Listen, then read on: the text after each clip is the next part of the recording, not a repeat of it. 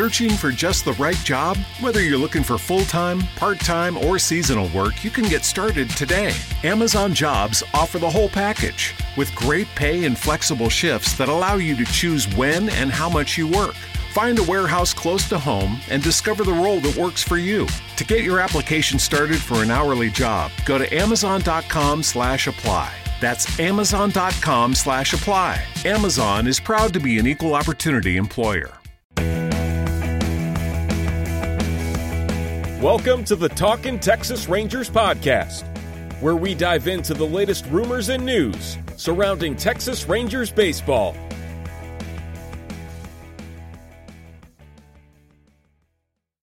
Hello and welcome to the Talkin' Texas Rangers podcast. I'm your host, Larry Elise. Today we're diving deep into the latest news coming out of Arlington. We'll discuss the latest updates and news in today's episode, so be sure to listen all the way through for the details. It's no secret that the Texas Rangers will enter the 2021 season in the midst of a full scale rebuild.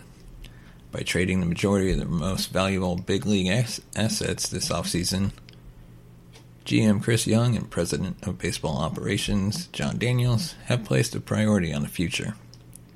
And while more wheeling and dealing is in the cards for Texas this season, so too is the beginning of the process that will determine which current Rangers have a case to serve as bridges to the next great baseball core in Arlington. Moving on more to the game, Willie Calhoun was the prized part of the return that the Texas Rangers received in exchange for trading Yu Darvish to the Dodgers in 2017. An outfielder by trade, Calhoun spent most of 2020 at DH, where his production was rather paltry. There won't be any available outfield spots for the 26 year old to claim this spring, assuming David Dahl is healthy while Gallo and Taveras win their starting jobs as expected. The good news is that in the last full season played, Calhoun had his best offensive year, posting career highs in home runs of 21 and at 309 bats, 48 RBIs, 848 OPS, and 110 OPS plus. If the Vallejo, California native has any intention of retaining his role in 2021 and going forward, it will be imperative for him to put up similar numbers this season.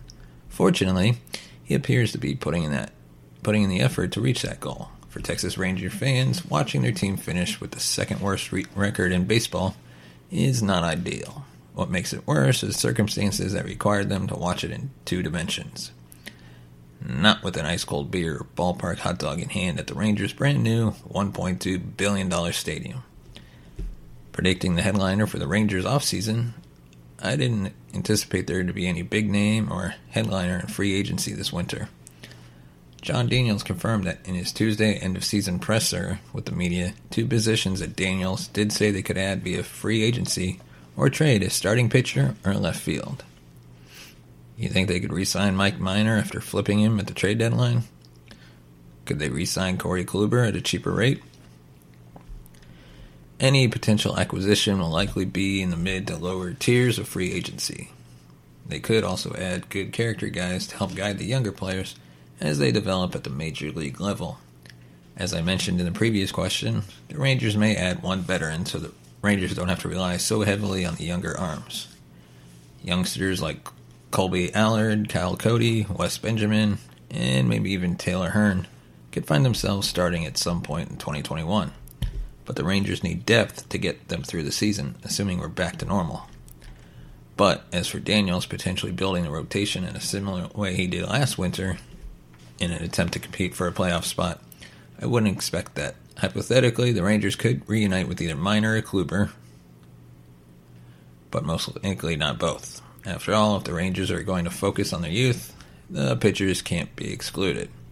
They need to get the younger arms some significant innings next season to see what they have. I'd rep- recommend pumping the brakes on the Rangers automatically taking a pitcher with the number two pick next summer. The top prospect is Vanderbilt's Kumar Rocker, who would likely go to Pittsburgh at first overall. Baseball America currently has Texas selecting catcher Adrian Del Castillo out of the University of Miami in their first 2021 mock draft. I recommend keeping some perspective here. The draft is over nine months away, so much can happen between now and then. A lot can happen between now and next summer's draft. While I am very intrigued by Jack Leiter, it's just too early to tell. Rougned Odor played 38 games this season out of 60. Some of his 22 games missed were due to a right eye infection. Some of that was due to him losing his everyday role. Losing their spot in the lineup doesn't mean they'll never play. And Elvis Andrus being shut down give Chris Woodward less options at second base, hence why Odor played so much in September. Here's something else to consider. Who else on the field did enough to automatically s- supplant Odor from second base?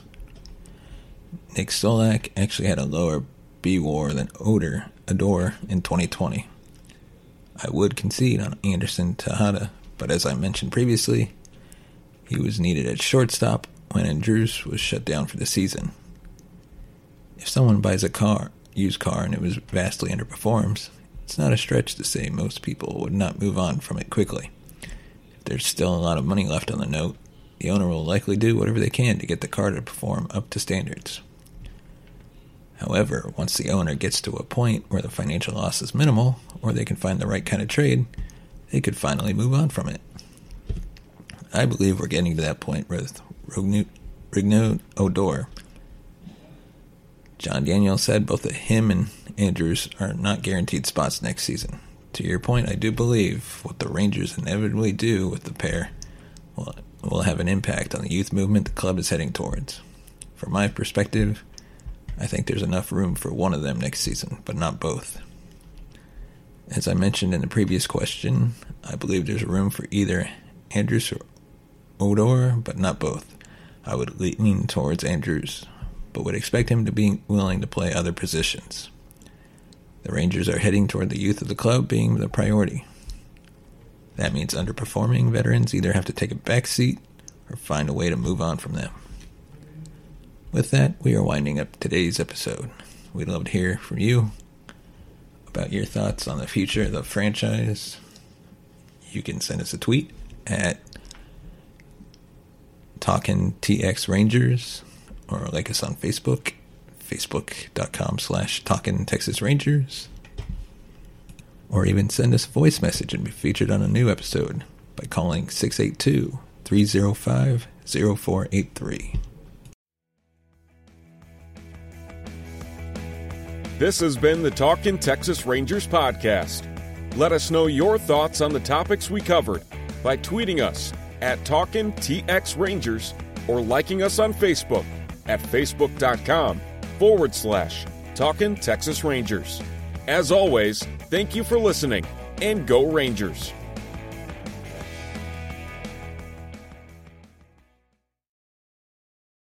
Mary redeemed a $50,000 cash prize playing Chumba Casino online. I was only playing for fun, so winning was a dream come true. Chumba Casino is America's favorite free online social casino. You too could have the chance to win life changing cash prizes.